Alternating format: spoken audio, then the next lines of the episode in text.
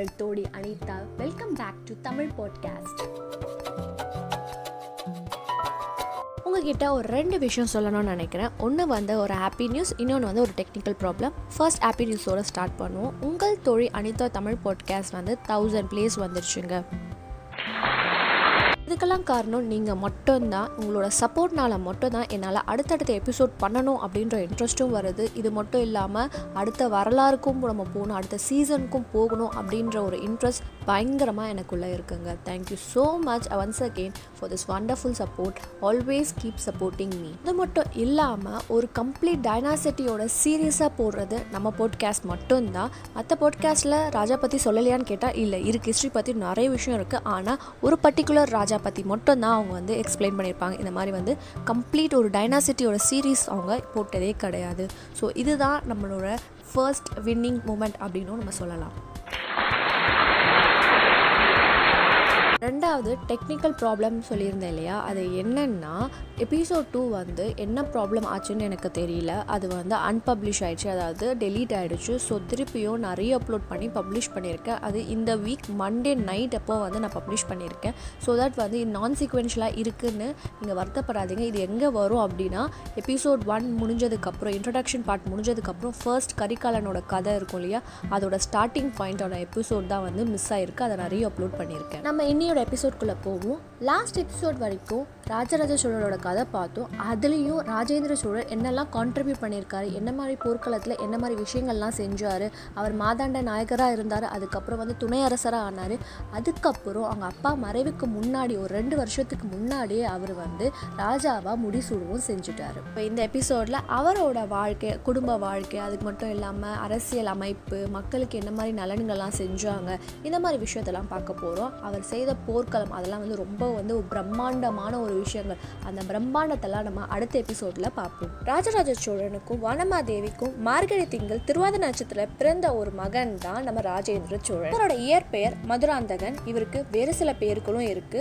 உத்தமர் சோழன் விக்ரம சோழன் வீரராஜேந்திரன்னு பல பெயர்கள் இருக்கு. அதுக்கப்புறம் அவர் செய்த ஒவ்வொரு போர்களும் ஒவ்வொரு சில விஷயங்களுக்காக ஒரு சில பட்ட பெயர்களும் இருக்கு. கங்கை கண்ட சோழன் கடாரம் கொண்டான் பண்டித சோழன்னு பல பெயர்கள்லாம் இருக்கு. அவங்க அம்மா மேல இருந்த பேரன்புனால நாகப்பட்டினத்துல செம்பியன் தேவி அப்படின்ற ஒரு ஊரில் வந்து ஒரு சிலை வச்சுருக்காங்க.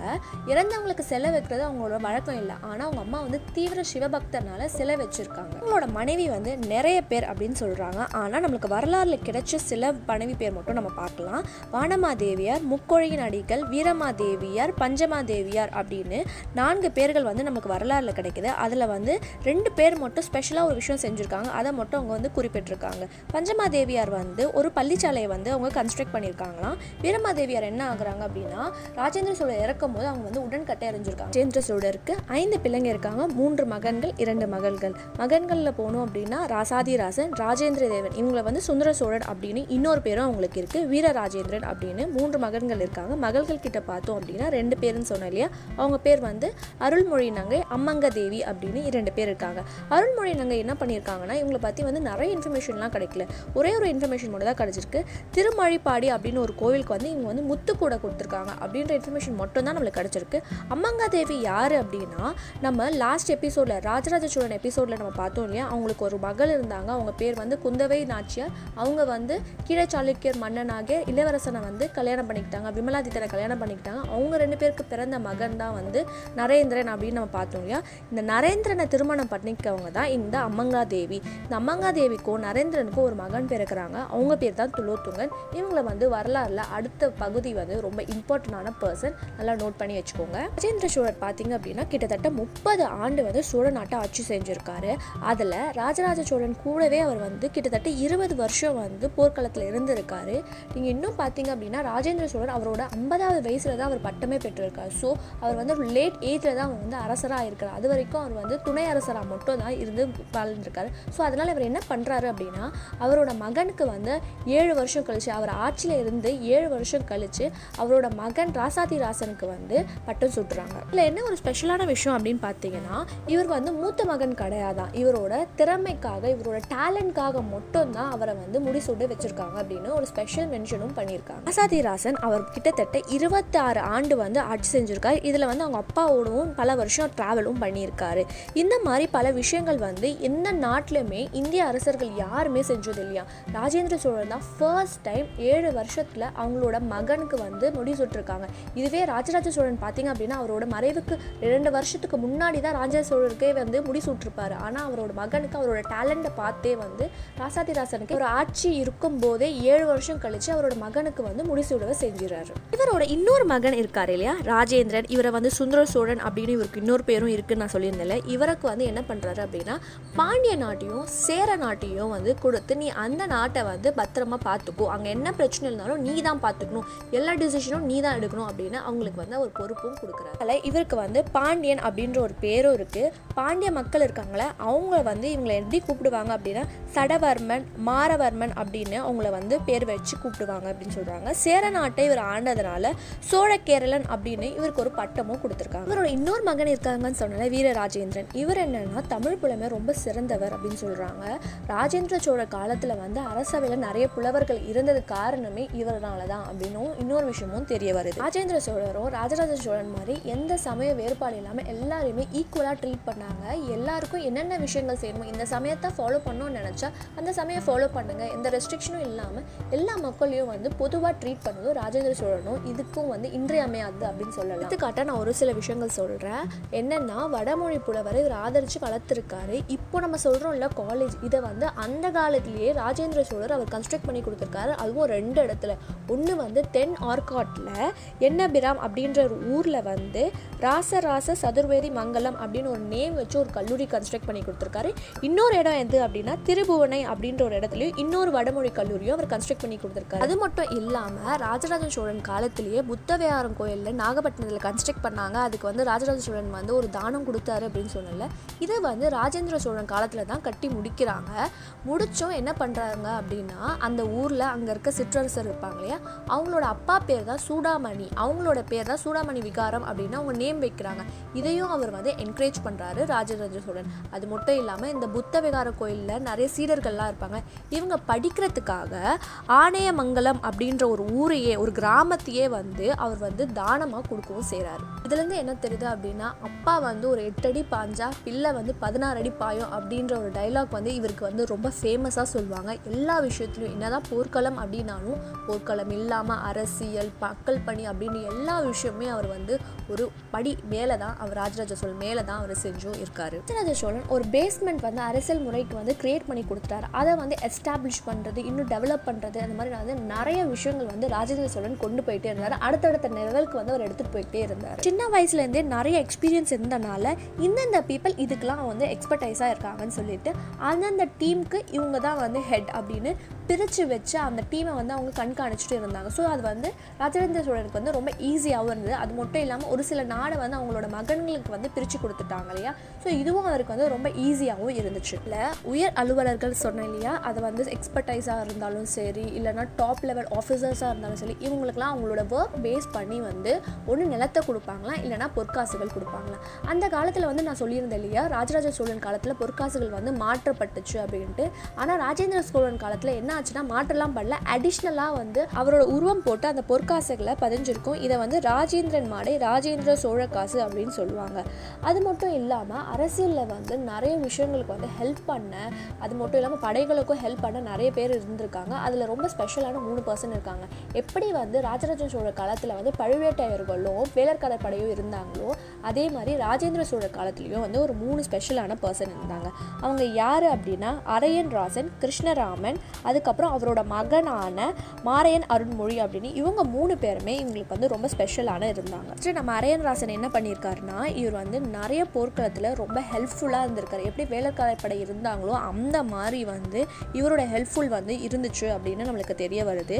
கிருஷ்ணராமன் இருக்கார்ல இவர் வந்து நிறைய ஆலோசனை சொல்லுவாராம் அதாவது வந்து படைகளுக்காக வந்த ஆலோசனை மட்டும் இல்லையா? அரசியல் ஆலோசனையும் அவர் சொல்லுவாராம் இதை வந்து ராஜேந்திர சோழனும் கேட்பாராம். ஏன்னா வந்து இவர் வந்து ராஜராஜ சோழன் காலத்தில் இதே இருக்கிறனால வந்து இவரோட ஆலோசனை வந்து அவ்வளோ முக்கியம் முக்கியமாக வந்து ஏற்றுப்பாங்கன்னு சொல்கிறாங்க இவரோட மகன் இருக்காருன்னு சொன்னேன் இல்லையா? இவரோட மகன் யார் அப்படின்னா மாறன் அருண்மொழி இந்த மாறன் அருண்மொழி வந்து என்ன பண்ணுறாரு அப்படின்னா நிறைய கன்ஸ்ட்ரக்ஷன் ஒர்க்ஸ்லாம் இருக்கு இல்லையா? அதுக்கான டீட்டெயிலிங் ஒர்க்ஸு இது மாதிரி இப்படி பண்ணலாம் அப்படி சஜஷன்ஸ் நிறைய ஐடியாஸ்லாம் வந்து அவர் கொடுப்பாரு. அதுக்கு வந்து ரொம்ப பெஸ்ட் எக்ஸாம்பிள் எதுனா பிடாரி கோயில் இருக்கு இல்லையா? அது ஹெல்ப் பண்ணுறதுக்கு அந்த கோயில் கன்ஸ்ட்ரக்ட் பண்ணுறதுக்கு பயங்கர ஹெல்ப்ஃபுல்லாக இருந்தது வந்து இந்த மாறன் அருண்மொழி அப்படின்னு சொல்கிறேன் இது மட்டும் இல்லாமல் எப்படி ராஜராஜ சோழன் அவங்களோட குருநாதரை வந்து எப்படி உயர்வு இடத்துல வச்சு வச்சுருந்தாரோ அதே மாதிரி ராஜேந்திர சோழன் வந்து அவங்களோட குருநாதருக்கு ஒரு சில விஷயங்கள் செஞ்சுருக்காங்க.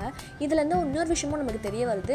ராஜேந்திர சோழனுக்கு வந்து ஃபஸ்ட்டு இனிஷியல் டேஸில் வந்து குருநாதராக வந்து கருவு தான் இருக்கார். அதுக்கப்புறம் அவரோட மறைவுக்கு பின் வந்து அடுத்த அவரோட சிஷ்யர்களில் ஒரு குருநாதராக இருப்பாங்க இல்லையா அவங்க தான் வராங்க.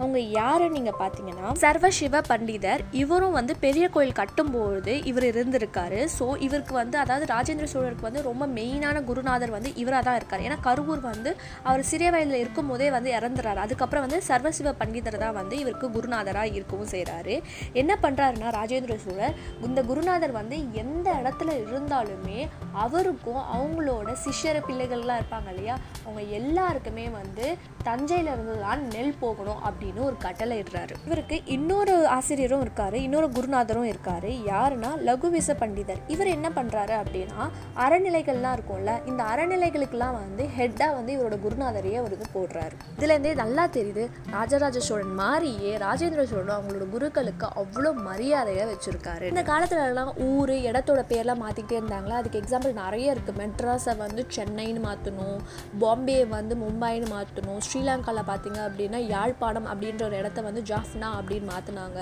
அது மட்டும் இல்லாமல் ரொம்ப ஃபேமஸாக பல வருஷமாக நம்ம சொல்லிட்டு இருந்தது வந்து சென்ட்ரல் அப்படின்னு நம்ம சொல்லிட்டு இருந்தோம். இப்போ வந்து எம்ஜிஆர் சென்ட்ரல் அப்படின்னு நம்ம சொல்கிறோம் கோயம்பேடு அப்படின்னு இருந்துச்சு. அதுக்கு முன்னாடி என்ன பேர் இருந்ததுன்னு தெரில இப்போ வந்து எம்ஜிஆர் கோயம்பேடு அப்படின்னு பேர் மாற்றம்லாம் நிறைய விஷயங்கள் பண்ணுறோம்ல இதே மாதிரி அந்த காலத்துலேயும் பண்ணியிருக்காங்க. ராஜேந்திர சோழர் காலத்துலேயும் ஒரு சில இடத்த வந்து அவங்க மாற்றியிருக்காங்க அது எந்தெந்த பிளேஸ்லாம் நம்ம பார்ப்போமா? தொண்டை நாடுன்னு இருக்கு இல்லையா? அதை வந்து செயங்கொண்ட சோழ மண்டலம் மாற்றிருக்காங்க பாண்டிய நாடு வந்து ராசராச பாண்டிய மண்டலம் அப்படின்னு மாற்றிருக்காங்க இலங்கை வந்து மும்முடி சோழ மண்டலம். இது வந்து ராஜராஜ சோழன் காலத்திலேயே மாற்றிட்டாங்க அதை அப்படியே இவங்க யூஸ் பண்ணிக்கவும் செஞ்சுக்கிட்டாங்க. கங்கப்பாடி இருக்குல்ல அதாவது மைசூரில் மோஸ்ட் இம்பார்ட்டன்ட் பிளேசஸ்லாம் இருக்குதுன்னு சொன்னேன் இல்லையா? பாதி பகுதி. அதை வந்து முடிக்கொண்ட சோழ மண்டலம்னு மாற்றிருக்காங்க நுளம்பாடி பெங்களூரு வெள்ளேரி இந்த பிளேஸ்லாம் இருக்குன்னு சொன்னேன் இல்லையா?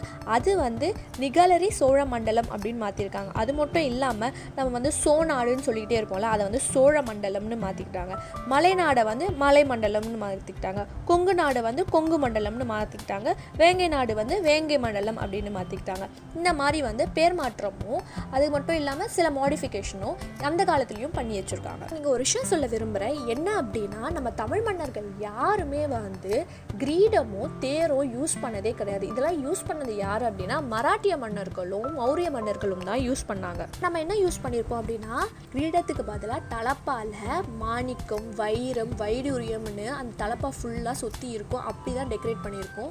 அதே மாதிரி போர்க்களத்தில் பார்த்தீங்க அப்படின்னா எப்படி யானைப்படை குதிரைப்படை காவல்படை இருக்கோ இந்த கிங்லாம் எங்கே உட்காருவாங்கன்னா தேரில் உட்கார மாட்டாங்க. யானை மேலேயும் குதிரை மேலேயும் தான் உட்காந்துருப்பாங்க இதுவும் இந்த காவல்படை இருக்காங்கள அவங்களோட வந்து என்ன யூஸ் பண்ணுவாங்க அப்படின்னா வில் அம்பு வேல் வாள் தான் யூஸ் பண்ணுவாங்க. இதில் வந்து அவங்கள வந்து வில்லிக்கால் வாள் பெற்ற கைக்கோளாரர் அப்படின்னு உங்களுக்கு வந்து ஒரு நேமும் இருக்குது அவங்க யூஸ் பண்ணுற மாதிரி வேறு நம்மளை வந்து டெக்கரேட்டிவாக வந்து காமிக்கிறாங்க. காமிக்கிறாங்களா அந்த மாதிரி எக்யூப்மெண்ட்ஸ்லாம் இல்லை. நம்ம யூஸ் பண்ணது எல்லாமே வில் அம்பு வேல் வாள் இது மட்டும் தான் நம்ம யூஸ் பண்ணியிருக்கோம் இதெல்லாம் கேட்கும்போது ராஜேந்திர சோழர் எப்படி போர்க்களத்தில் போர் செஞ்சுருப்பாரு அப்படின்ற எக்ஸைட்மெண்ட் எனக்கு அதிகமாக இருக்குது அது மட்டும் இல்லாமல் இவருக்கு வந்து கடாரம் கொண்டான் அப்படின்ற ஒரு பேரும் இருக்குது ஸோ ஆப்வியஸாக அவர் வந்து கடல் தாண்டி பல நாடை வந்து கைப்பற்றியிருப்பார் அதெல்லாம் எப்படி பண்ணியிருப்பார் எந்த மாதிரி ஃபோர்ஸ் எல்லாம் யூஸ் பண்ணியிருப்பாருன்றதை கேட்கணும் அப்படின்னு ரொம்ப ஈகராக எனக்கும் இருக்குது ஸோ இதெல்லாம் நீங்கள் கேட்கணும் அப்படின்னா நீங்கள் சோழ பயணத்தில் கண்டிப்பாக தொடர்ந்து ஆகணும்.